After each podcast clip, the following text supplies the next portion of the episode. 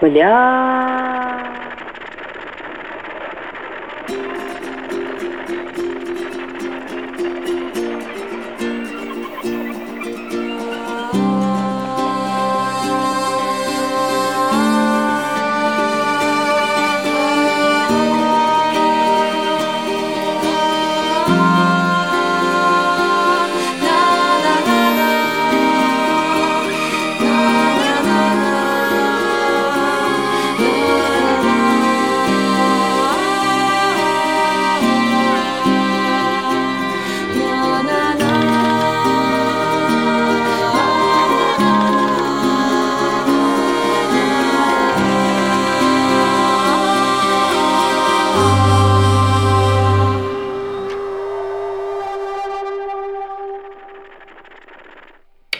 Птичий крик. Прием. Птичий крик. Если вы слышите меня, не знаю. По семафорте чем-то. 6:53. Если честно, с того момента, как видимость в 3 ушла, и остался исключительно этот визуальный шум вокруг, никаких новых данных у меня быть не может. Только отчеты о состоянии. Буду шпарить их на случай, если до вас что-то долетает. Первое, чем приходит в голову поделиться, это радость, что в числе моих фобий нет клаустрофобии. Это не то, за что себя можно похвалить, моей заслуги в этом 0, но сейчас остро хочется похвалить себя хоть за что-то. Так что, Риточка, ты молодец, теперь давай постараемся сделать так, чтобы мы вышли из этой ситуации тоже без нее. Кстати, о выходе. Проход, просвет в нестабильностях, который больше похож на узкий коридор, довольно длинный. Это на сколько же секторов в итоге аномалии разошлись? Даже интересно. Короче, проход пока без изменений, но он около 1,5 метра в ширину. И это слишком мало. Стенки трепещут, по технике безопасности, которую мы с вами выработали, я не могу им воспользоваться. С большой вероятностью одна из стенок просто качнется мне навстречу и затянет, как Паскаля. Я по-прежнему могу выходить наружу, спускаться с каланчи и пользоваться туалетом. Практически ни в чем себе не отказывая, но, признаться, тут довольно темно. Если выйти на балкон или спуститься совсем вниз, то видно заплатку неба сверху, как будто я на дне колодца. С 4 часов я таскала запасы воды и дров снизу, потому что, ну вот черт его знает, чего конкретно я в этот момент опасалась. Мне кажется, просто нужно было чем-то себя занять. Выходить на улицу тяжело, страшно. Как будто стоишь на краю крыши многоэтажки. Я вообще высоты боюсь, хотя практически живу на каланче. Постоянный страх должен был быть чем-то привычным и нерегистрируемым. Но теперь я спускалась и поднималась несколько раз, как я уже говорила, и до сих пор не могу справиться с накатывающей тошнотой. Вероятно, всему виной это мелькание, мерцание. Вот эти черные штрихи. В сочетании со звуком белого шума из моих 4 постоянно работающих приемников, как ни странно, такой визуальный ряд воспринимается как-то легче. Но когда ты выходишь в полнейшую тишину, значительно более пронзительную, чем обычно, ух, что в этот момент делается с мозгами. Паскаль, когда подробно описывал, каково это – застрять в окружении нестабильностей, вот ведь... И казалось же тогда, что опыт уникальный, и второй раз молния в то же место не шандарахнет. Упоминал, что аномалии блокируют звук. Я так понимаю, орать вам тоже было бесполезно. Наверное, мы могли бы перекрикиваться, если бы кто-то подошел к другому концу тоннеля. Или перемигиваться фонарями. Но есть ли у вас возможность подойти к другому концу тоннеля? Нет, серьезно. Есть ли у вас такая возможность? Мне кажется, если бы она была, Юй бы ею воспользовалась. И эта мысль попросту сводит меня с ума. Я была уверена, что в поселке будет безопаснее, чем на каланче. Правильно ли я поступила, когда обманом выдворила Юй отсюда? В любом случае, сейчас будет революционное признание. Я не хочу и потому не планирую мониторить состояние окруживших меня нестабильностей. Если они пойдут в рост, я все равно ничего не смогу сделать. Поэтому я приняла решение пытаться по возможности провести эти 4 дня, или сколько там может быть при самом скверном раскладе 5 дней, во сне. Не знаю, удастся ли. Я купаюсь в кортизоле и адреналине, но на моей стороне недельный недосып, с которым я прошлой ночью ни черта не смогла сделать, потому что меня подняла Юй. Почти 7 часов «Птичий крик». Если вы меня слышите, держитесь там. Хорошего вечера и спокойной ночи.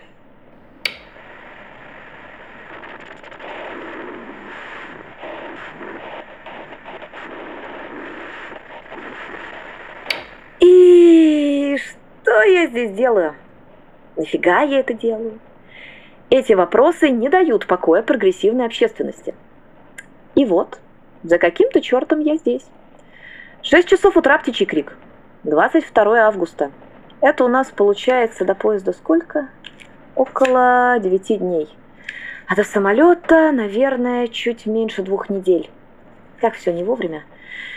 Надеюсь, экспедиция уже сегодня доберется до вас. Экономить силы и провизию им больше не надо. Ради скорости можно и от лишнего веса избавиться. Только подумать, что если бы этот ужас начался не сразу же, а еще через пару дней, когда у группы уже не было бы возможности оперативно вернуться в поселок. Вот пусть бы они уже без проблем добрались до вас. Пусть будет кому, куда и до кого добираться. Просто чтобы вы знали, я сейчас не выключаю приемники, чтобы в любой момент поймать ваш сигнал или любой другой сигнал, раз уж на то пошло. Электричество по-прежнему есть. Должна ли аномалия мешать нормальному движению тока? Судя по всему, нет. И это прекрасно. А то я с ужасом представляю себе, как жила бы в режиме 3 минуты крутишь ручку динамо на фонаре, минуту сидишь при включенном свете. С другой стороны, я в какой-то веке подкачала бы руки, не только ноги. Свободного времени хоть отбавляй, и это так непривычно. Пару часов назад я убедилась, что если хочешь сберечь нервы, то из состояния сна выходить нежелательно. В принципе, нежелательно, не только сейчас, непонятно, почему я так плохо осваиваю простые истины. Еще хуже осваивает простые истины мой организм, взявший после нескольких дней очевидной недосдачи всего 9 часов сна. 9 часов сна из 4 дней в нашем распоряжении. Непонятно, кого стесняемся, чего ждем. То ли дело мой дорогой припадочный носок. Ну, метеорологическая полосатая колбаса, нервная ветошь, этот. Спит тварина за нас двоих, если не помер. Такие дела. Штиль. С одной стороны, по привычке пытаюсь смотреть в окна. С другой, кинешь взгляд туда, и как ошпарит. Эти черные нитки, штрихи, льющиеся с неба, то вертикально, то наискосок, делают моим глазам больно уже через пару минут. Не говоря о том, что это очень тревожное зрелище. Я подумываю закрыть ставни, но вдруг я что-то важное пропущу. Ни приближения, ни стабильности на эту тему у меня включился завидный фатализм. Но не знаю, что-то другое важное. Возможно, это нормальная реакция. Паскаль это, похоже, описывал. То, что кто-то знакомый уже был в такой передряге и выбрался из нее живым, здорово успокаивает и, не знаю, поддерживает. Раз он тогда из этого как-то вывернулся, значит, у меня шансы есть. В остальном я буду делать все то же, что делал коллега. Обсессивно уйду в какое-нибудь занятие и просто буду наблюдать, как часы пролетают за минуты. И у меня даже есть план. Поразмыслив над тем... Тут я по привычке подготовила кусок текста заранее, хотя вы меня, скорее всего, даже и не слышите. Вторая натура не дремлет, тоже проклятая бессонница одолевает и ее. Так вот, поразмыслив над тем, в какое полезное занятие я могла бы инвестировать внезапно свалившееся на меня свободное время, я вспомнила недавнюю просьбу мэра собрать для архивов библиотеки, института и муниципалитета подшивку из черновиков моих прошлых эфиров. Это очень здравая мысль. Мы не пишем выпуски из-за дефицита носителей, а возможность обратиться к архиву новостей хотя бы в текстовом формате обязательно должна быть. Не то чтобы до сего момента это оказывалось нужно, но что, если необходимость возьмет и возникнет, а мы в своем репертуаре. Возможно, это совершенно бессмысленная активность. Вас уже запросто может не быть, меня может не стать очень скоро, и никто, с уверенностью не может сказать, во что там превратится каланча, если на ней схлопнется нестабильность. Останется ли она прежней, сохранятся ли мои записи. Но мне так-то все равно нечем заняться. Надо как-то отвлекать себя. И эти горы макулатуры в любом случае стоит перебрать, упорядочить, организовать. А то скоро тут пройти будет негде. Черновики свои, правда, я вам не дам. Мне некомфортно. У меня там много личных заметок и пометок, которыми я делиться не планировала. Но я могу подготовить вам какие-то полезные выдержки из них. И почему бы не заняться этим прямо сейчас, когда еще будет время? Копаться в бумагах, пить чай, копаться в бумагах, потом спать, потом снова копаться в бумагах. И если будет оставаться вода, то опять пить чай. Звучит как план. Я уже от одного его описания начинаю успокаиваться. Погодите, я вижу движение внизу. Со мной оказалось заперто несколько птиц, но по земле явно бежало животное. Надо глянуть. Юй, пожалуйста, не злись на меня. Веселее было бы возиться с этим вместе, но ты же понимаешь. Отбой.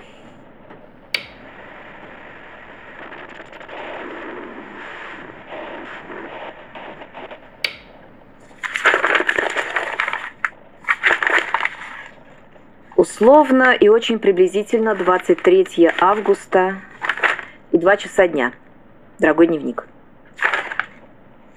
2 часа дня и новая порция жалоб на начальство и коллег. Ну и что это? Что это и доколе? Вот как тут ведутся записи? Если это радиостанция, то должен же быть архив, да? Но у нас нет архива. У нас есть стопки исписанной бумаги, на которых мы сидим, едим и спим, орехи колем и носки сушим, гнездо из нее вьем, кармашки утепляем. Да, моя прелесть? Я пока даже не начала переписывать. Просто пробую порядочить выпуски и найти, где там чья нога. А папок со скоршевателями у меня нет. Куда смотрела администрация, спросите вы? Почему отдел снабжения пустил все на самотек и позволил хаосу воцарить святая святых? Как администрация и как отдел снабжения, как редакция и отдел рекламы, хочу заявить, что во всем виноват раздолбайство на местах, и начинаю незамедлительно перекладывать ответственность с одной извилины на другую. Просто невероятно, до какой степени я чмо недальновидная.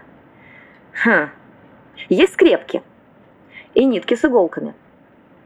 А, еще у меня тут на моем пятачке с каланчой застрял енот со всеми возможными последствиями, но об этом в другой раз. Блин, сложно. Надо придумать, как это удобно хранить. По какой-то причине я никогда не ставила перед собой такой задачи.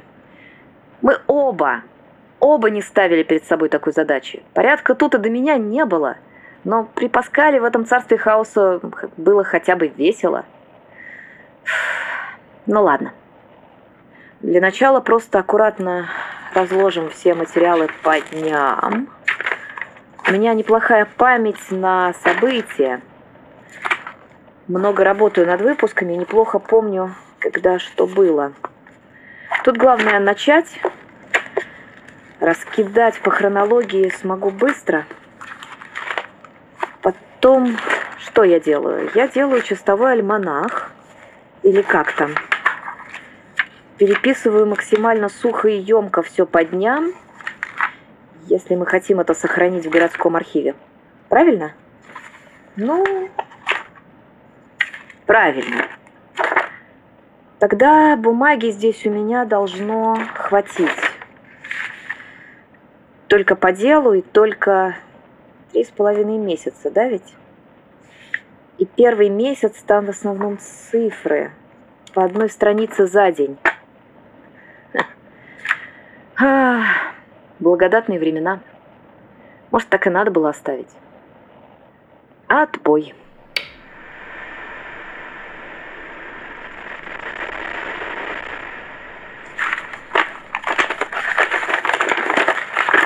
Погодите. Погодите, нет. Нет. Этого здесь быть не должно. Как мы могли это приглядеть? Все вместе. Проглядеть. Целый сектор. 2. Господи. 3. Похоже, даже 3. И не доглядеть в другом месте еще. 2. Не меньше 2. Что за грёбаный енот?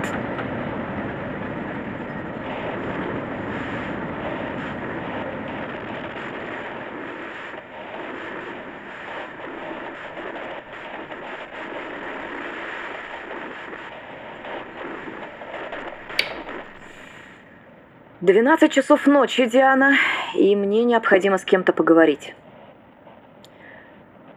То ли Паскаль с Абеляром начудили в свое время с картой, то ли проблема с искажениями пространства и времени куда серьезнее, чем мы думали. На самом деле, может быть и первое, и второе, скорее всего и первое, и второе. Анализируя описание ландшафта и расположение объектов друг относительно друга вокруг каланчи и поселка, выходит, что повело не только сектора, на которых мы заметили очевидное отклонение от нормы. Я говорю о секторе 129-88 или пляшущей нестабильности, условно на 24-52. Ошибок и погрешностей намного больше. Они накапливаются, а мы слишком заняты, чтобы их отслеживать. Например, если верить записям, за 3 месяца путь до поезда стал дольше на 2 часа. При этом он уже был дольше, чем мог бы занимать, если рассчитывать время пути строго по карте. Я иду штангенциркулем по расстояниям и соотношу их с теми участками, которые хорошо изучила и знаю, сколько по времени занимает их прохождение. И что-то не то.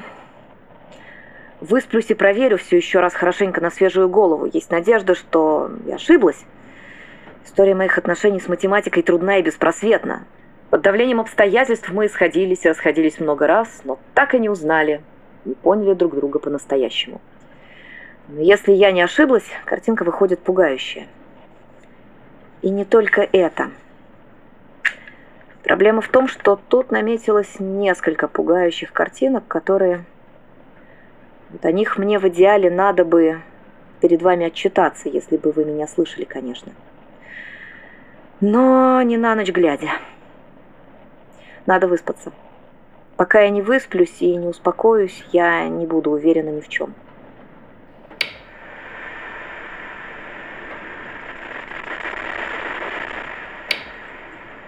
24 августа, 3 часа дня, Птичий Крик. Если вы и пытались подать мне какой-то знак, то имейте в виду, эти действия не увенчались успехом. Я до последнего надеялась, что через имевшийся просвет все-таки будет что-то долетать. Не знаю, кто-то прорвется или что-то прорвется ко мне, но... Что бы я там себе не нафантазировала, мы имеем, что имеем, то есть ничего.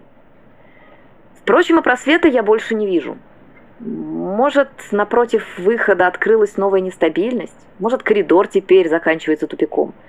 Сам проход еще сохраняет свои очертания... Отчетливо видна нормальная трава и камни. Брошенные туда веточки не принимаются скакать по земле, дрожать и порываться взлететь, как это бывает на первых стадиях перед тем, как заморосит черным.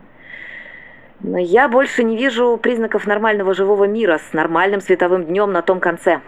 Только рябь.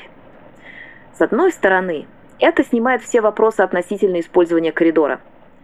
Всякий соблазн пытаться просочиться к вам по этой тощей кишке, вопреки правилам безопасности, пропал. На практике ничего толком не изменилось, я как не могла отсюда выйти, так и не могу, но, знаете, оптимизма чё-то не прибавилось. Продолжаем наблюдение. Я пережила уже 2 дня, при хорошем стечении обстоятельств это ровно половина срока. При плохом не больше трети. Если бы нестабильности всегда подчинялись одним и тем же правилам, строить планы и оценивать свои шансы было бы намного проще. На территории со мной оказался заперт енот. Я ожидала от него больше проблем, пока животное, похоже, в шоке. Но, думаю, он не просто напуган. Вчера-то он вел себя агрессивно, разносил мой сортир и пытался даже прорваться в студию, но как будто без огонька, без вдохновения, без удали, что часто свойственно его виду. А сегодня зверь полулежит, привалившись к одной из опор каланчи, и смотрит в рябь нестабильности. Из него словно выпустили весь воздух. Сдулся полосатый. Опал. Как сдулся и опал другой полосатый, мой некогда припадочный, а ныне коматозный метеорологический носок. Сейчас у них много общего, и меня это смущает. Когда все вокруг тебя в апатии, поневоле задумываешься присоединиться. Выставила птицам и еноту воду и остатки ужина. Не знаю, чем еще помочь. Выходить из помещения я по-прежнему стараюсь как можно реже, и смотреть в нестабильность тоже отказываюсь. Не в последнюю очередь как раз потому, что могу увидеть в ней кого-то знакомого. И когда я говорю кого-то знакомого, то имею в виду Паскаля. Потому что с остальными человеческими жертвами лично я была не знакома. Да там и Паскаль собственный, или не собственный, теперь уже персоной не нужен. Мы все тогда ходили посмотреть на него, достучаться, попрощаться, принять случившееся, пока он вырастал из праха у нас на глазах, а потом снова обращался в прах, как все живое, пойманное этим видом аномалий. Мне кажется, это всех нас крепко поломало. Лично я, когда вижу краем глаза в мерцании очертания какой-нибудь птички, мне становится совершенно невыносимо, прежде чем я успеваю понять, что не так. Но тогда мы думали, что Паскаль исчезнет с нестабильностью, а растворится вместе с ней, как это делали все остальные. А теперь уже возникает закономерный вопрос, исчезали ли они на самом деле? Может быть, они просто никогда не пытались вернуться к нам? А может, они были недостаточно полезны аномалии, чем бы она ни была. Так или иначе, пора начинать очень серьезно прислушиваться друг к другу, когда кто-нибудь несет откровенно дикие вещи. Я сейчас не про совершенно проклятую ересь Бьёрнсона про безотходное производство. Этот пиздец можете с чистой совестью игнорировать, иначе мы свихнемся быстрее, чем планировали. Но любой другой бред... Получается, надо перепроверять и относиться к нему, если не как к достоверному факту, то как к важному симптому. Потому что среди всех диких вещей, которые мы слышали от Ави в последнее время, как минимум новость о появлении Паскаля была правдой. И о диких вещах. Возвращаясь к теме, которая так здорово растревожила меня в полночь, я попробовала упорядочить записи и точно указать несостыковки, хотя на это сейчас уходит много времени. Думаю, со мной все-таки что-то не то. Вообще, столько всего здесь и сейчас не так, что я не знаю, на чем остановиться. Недосып ли, стресс ли тому виной, постоянное мельтешение перед глазами или близость аномалий действительно что-то делает живыми существами, влияет на них. Но сейчас работа с записями вызывает у меня... Меня будто бы укачивает. Я вроде как понимаю смысл написанного, но форма букв, как бы это сказать, визуальная составляющая текста словно ускользает от меня.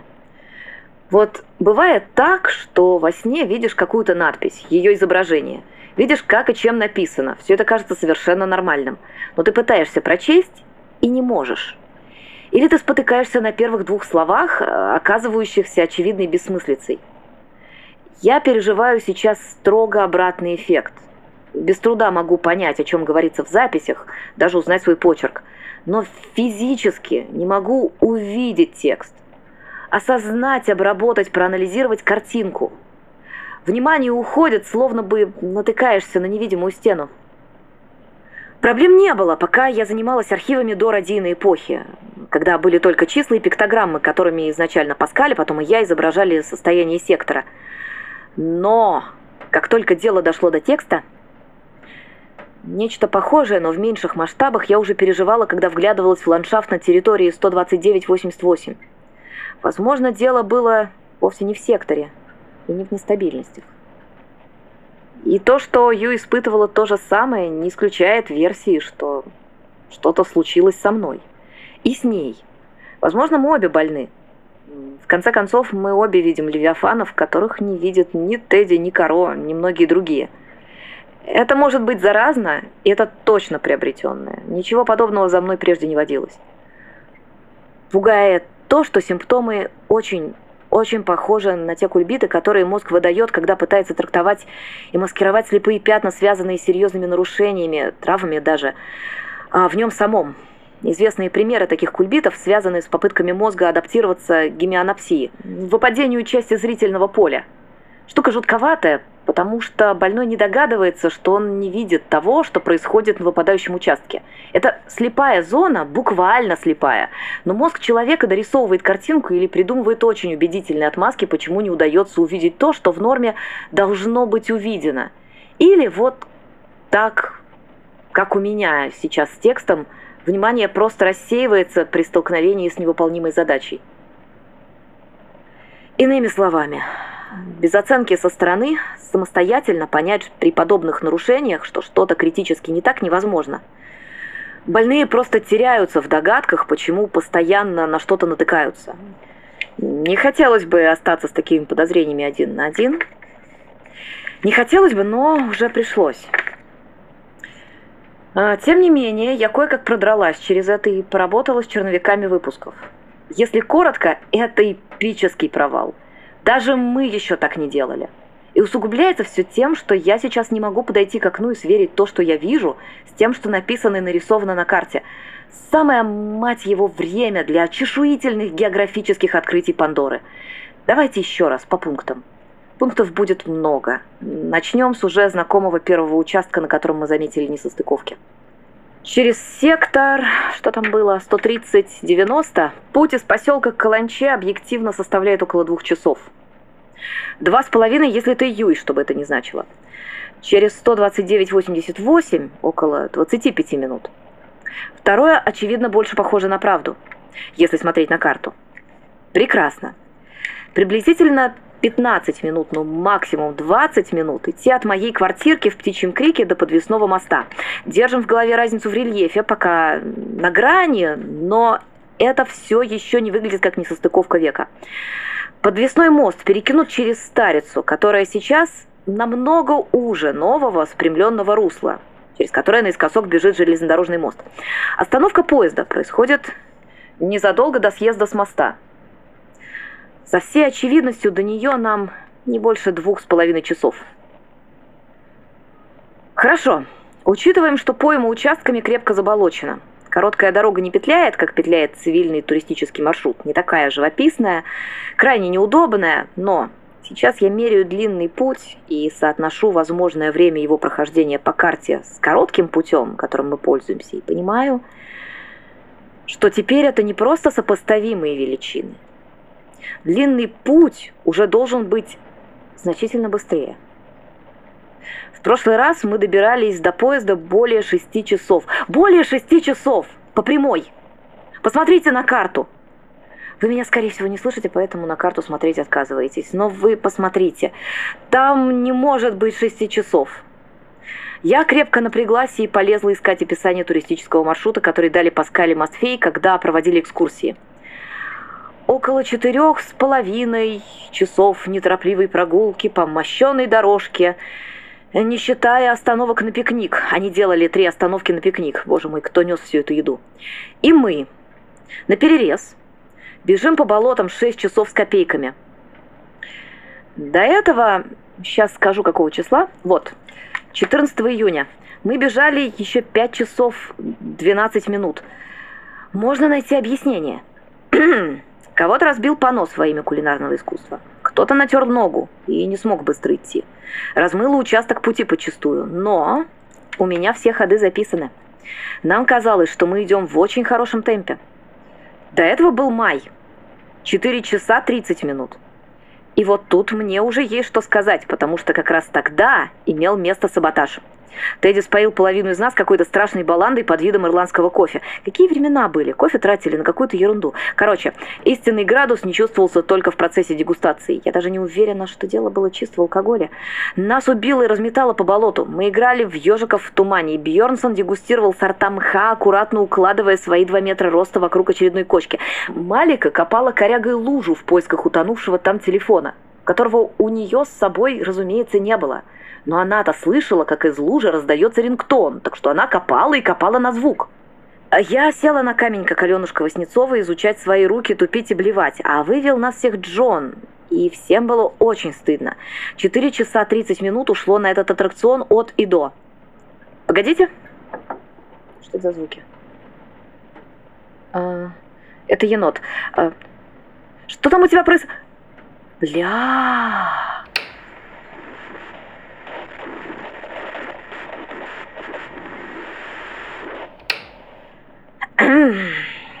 Новости подъехали. Нестабильность пришла в движение. За последний час она придвинулась приблизительно на метр с каждого края. Енот орет, не затыкаясь, а птицы, как ни странно, молчат и прячутся под скатом крыши. Такая романтика, хоть курьера с шампанским пистолетом заказывай. Я вернусь, мне надо кое-что проверить.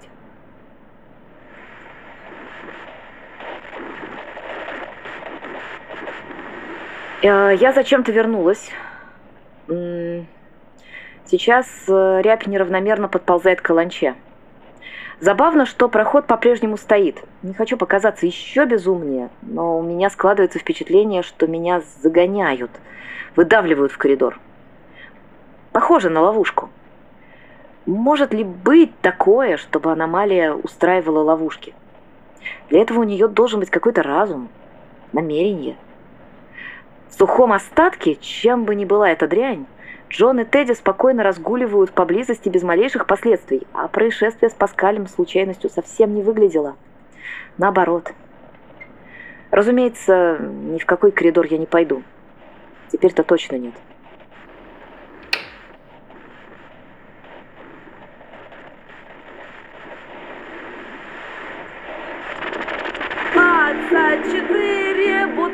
На стене 6 из них в говне, и все кругом в говне.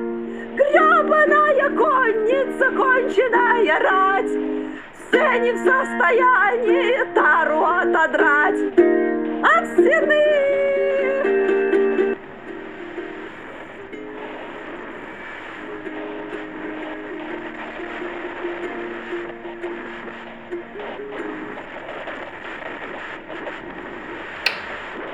Диана, час ночи.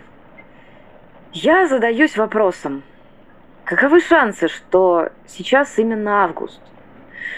Потому что я никакого звездопада что-то не вижу. Или это миф, который рассказывают городским. Звезды здесь хороши, и я не узнаю ни одной.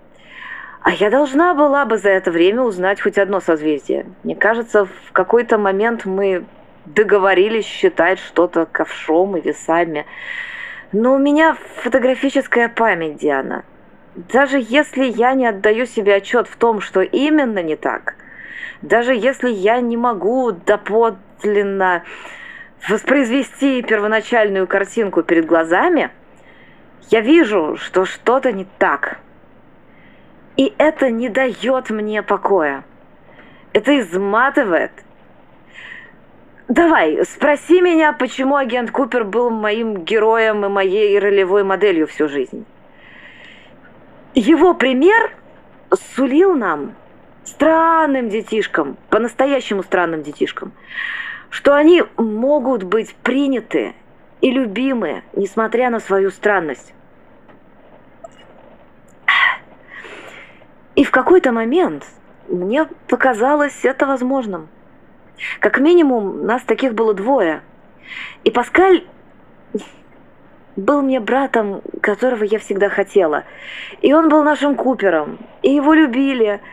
И он точно так же распространял вокруг себя эту благодать гуманизма, прозрачности и порядочности. И все было так просто и тепло, и зло не могло победить, и мир был как минимум наполовину полон добра. А потом неведомая хрень забрала его и вернула что-то очень похожее, что захотела убить Ави.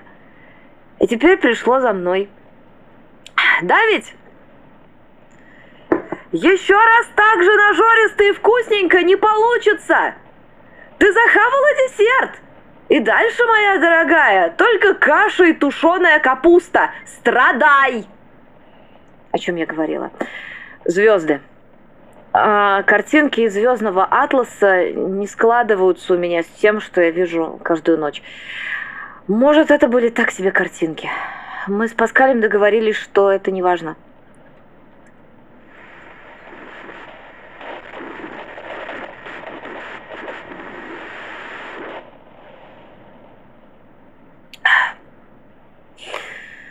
Енот орал не переставая, и у меня начали сдавать нервы. Я налила ему в плошку то, что пью сама. Это что-то со дня рождения Ника. Это такое крепкое дерьмо. И, по-моему, оно стало еще крепче. Я налила еноту, побросала туда же засохших лепешек, присыпала сахаром и туда же накрошила грибов. Все сожрал. И теперь валяется пьяный и молчит. Так держать, товарищ и друг. Надеюсь, он не сдохнет от этого. В принципе, сердце или печень – вот и весь наш выбор.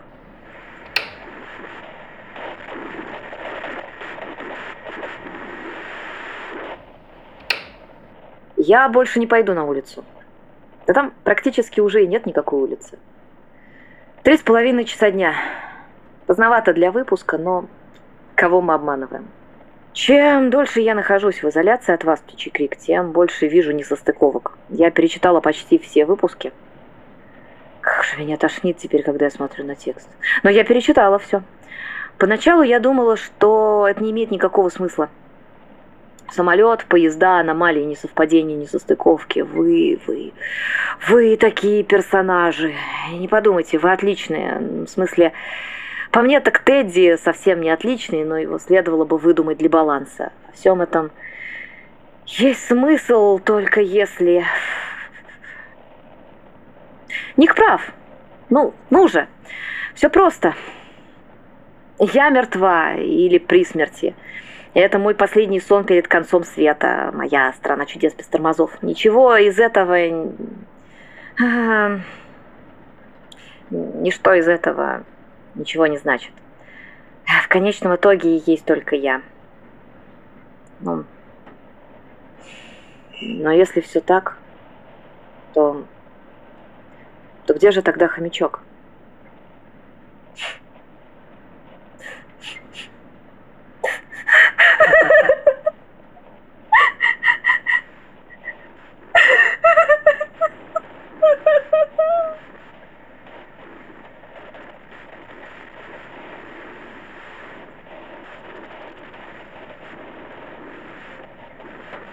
Я же все поняла! Почему же эта маята не заканчивается? Можно мне уже на выход? Я устала! Енот еще этот, господи, будто не свою жизнь живу.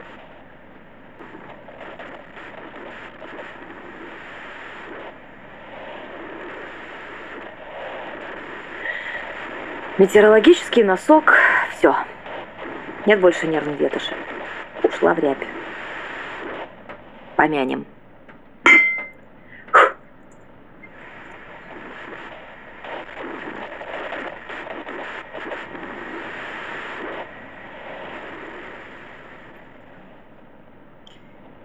Я думала, что продержусь дольше. Не знаю, сколько доз твоего запаха у меня еще осталось, малыш. Но это единственное, что меня заземляет. Что я буду делать, когда твой запах выветрится? У меня же больше ничегошеньки не останется. Ни фотографий, ни очевидцев. Только чувство вины и маленькая шапочка. Я не понимаю. Я все это время пытаюсь понять, и не сходится. Ты же был пристегнут к моему ремню. Как так могло получиться? Куда же ты делся, хомячок?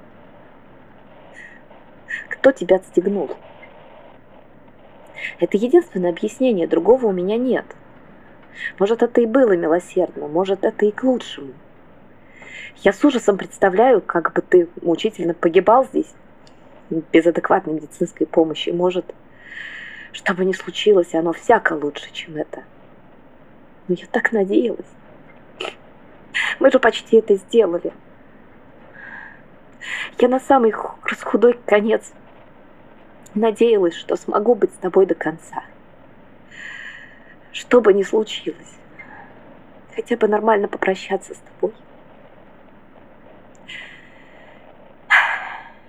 Не могу перестать думать о том, что я сделала что-то не так. Что желание, чтобы ты был со мной, было недостаточно. Тимми никуда не делся от Розы. Близнецы оказались здесь вдвоем. И даже мэр протащили кота. Что же я сделала не так, хомячок? Что они заслужили это, а я не заслужила тебя. Если подумать, это логично. Что если я голосом Ника озвучила свои догадки? Это и правда больше всего похоже на посмертие. На загробную жизнь или на галлюцинацию умирающего мозга. Символизм белыми нитками шитый, Фрейда не нужно. Огурец — это просто огурец. Вот тебе материнская субличность, вот больной ребенок, который постоянно ускользает, а она все ловит и ловит его, хотя понимает, что это временно, и однажды она потеряет его навсегда. Вот экспедиция, та часть меня, которая пытается выбраться, вернуться к жизни или выйти уже из этого циклического бреда. Вот Ник, который озвучивает мои подозрения, может... Как раз та субличность, которая понимает, что происходит. И я, Рита, на своей каланче изолируюсь от всего этого, пытаюсь это пережить через диссоциацию. Выношу себя за периметр и отказываюсь вести диалог со всем этим. Все кажется картонным, потому что все это части одного разбитого на осколки сознания. И нестабильности получается это... Визуализация распадающегося мира, распадающейся личности, и тогда, хомячок, больше всего я жалею, что в этом всем нет тебя. Настоящего тебя, не твоего отражения, которое я придумала, а именно тебя. Фух, бедный мой бледный пирожок. Серьезным взглядом. Как бы я ни устала к моменту, когда мы сели в этот чертов самолет, все, чего бы я сейчас хотела, это просто увидеть тебя снова. Неужели даже в конце всего мне не положено немного счастья? Даже если это все, это только в моей голове. Зачем все эти метафоры? Можно мне, пожалуйста, уйти спокойно, без преодоления, без подвигов. Пусть бы это хотя бы субъективно был счастливый конец. Потому что без тебя у меня не получается.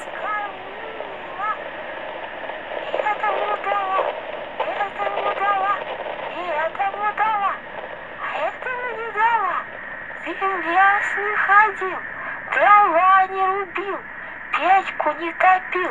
Кашу. Что за дерьмо?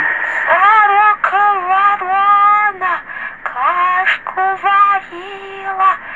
Этому дала по блюдечку, этому дала по мисочке, этому дала по чашечку, этому дала по ложечке, а этому ничего не дала. Какого черта? Она на всех каналах, что ли?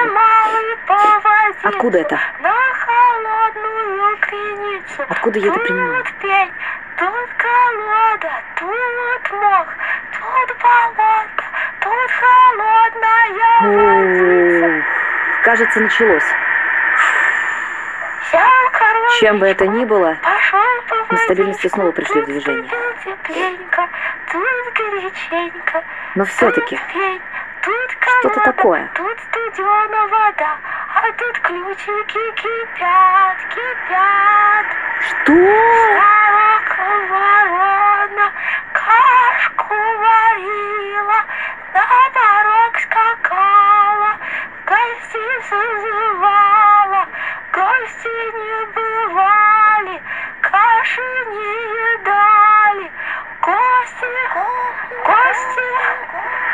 Здрасте! Бабушка! Бабушка Ника! Что вы там делаете? Бабуля, иди, осторожней, Иди, малый, поводицу на холодную криницу. Иди.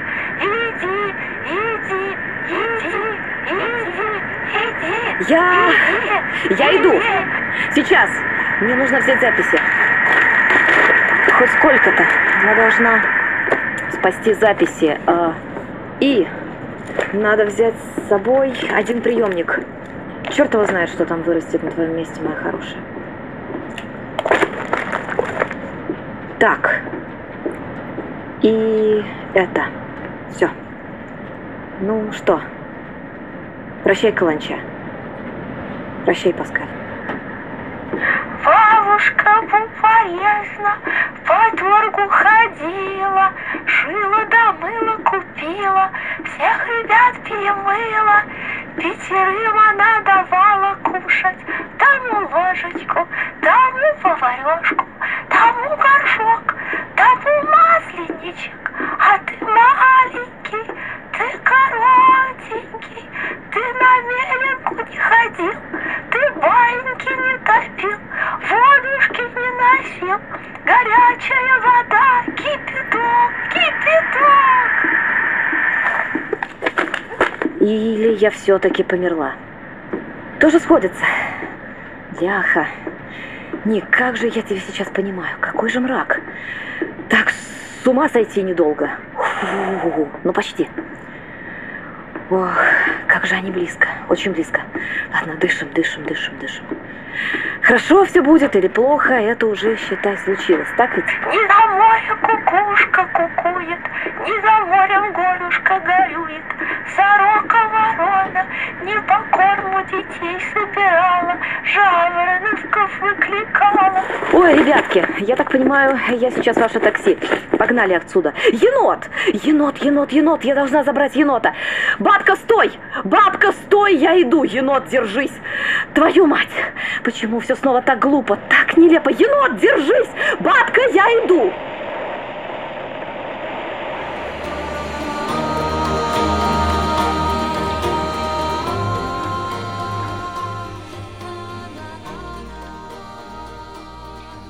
Привет, это Катинкарт. Это не просто благодарность, это признание в любви. Ни этой серии, ни последующих, которые уже находятся в работе, не было бы без поддержки моего обожаемого маленького тайного клуба на Бусти и Патреон. Поэтому, во-первых, эта серия посвящена им, а во-вторых, если это вы и есть, то имейте в виду, вас на этих ресурсах ожидает подарок. Специальный полноценный эпизод, посвященный Паскалю и его лабиринту. Всех остальных постоянных слушателей я приглашаю присоединиться, потому что, несмотря на довольно редкие обновления, на ресурсах появляются иллюстрации к подкасту, обязательные рассказы о сериях, статьи от участников команды. И вот такие бонусы. Например, в марте выходил подзамочный новый трек, который слышали только подписчики. А теперь мы начали цикл специальных дополнительных выпусков. Важно отметить, что вы не пропустите ничего важного для сюжета и сеттинга, если эти серии пройдут мимо вас. Но если вы хотите больше подробностей, больше жира из мира каньона, то вам путь заказан в наши ряды. И я напоминаю, что подкаст написан и начитан Катинкарт, специалист по звуку Чарвин, редактура Анастасии Водолазовой. Ищите нас на Патреоне и Бусти под ником Катинкарт. А также везде, кроме OnlyFans. Хотя сейчас уже это кажется трезвой мыслью. Чарвин, мне нужны фотографии твоих ног. Что значит нет? Нет, погоди. Кто это писал? Я никогда такой не скажу, нет, как-то. Да, пожалуйста, поставь штатив, купить будут лапки. Все офигенно. Everybody knows I got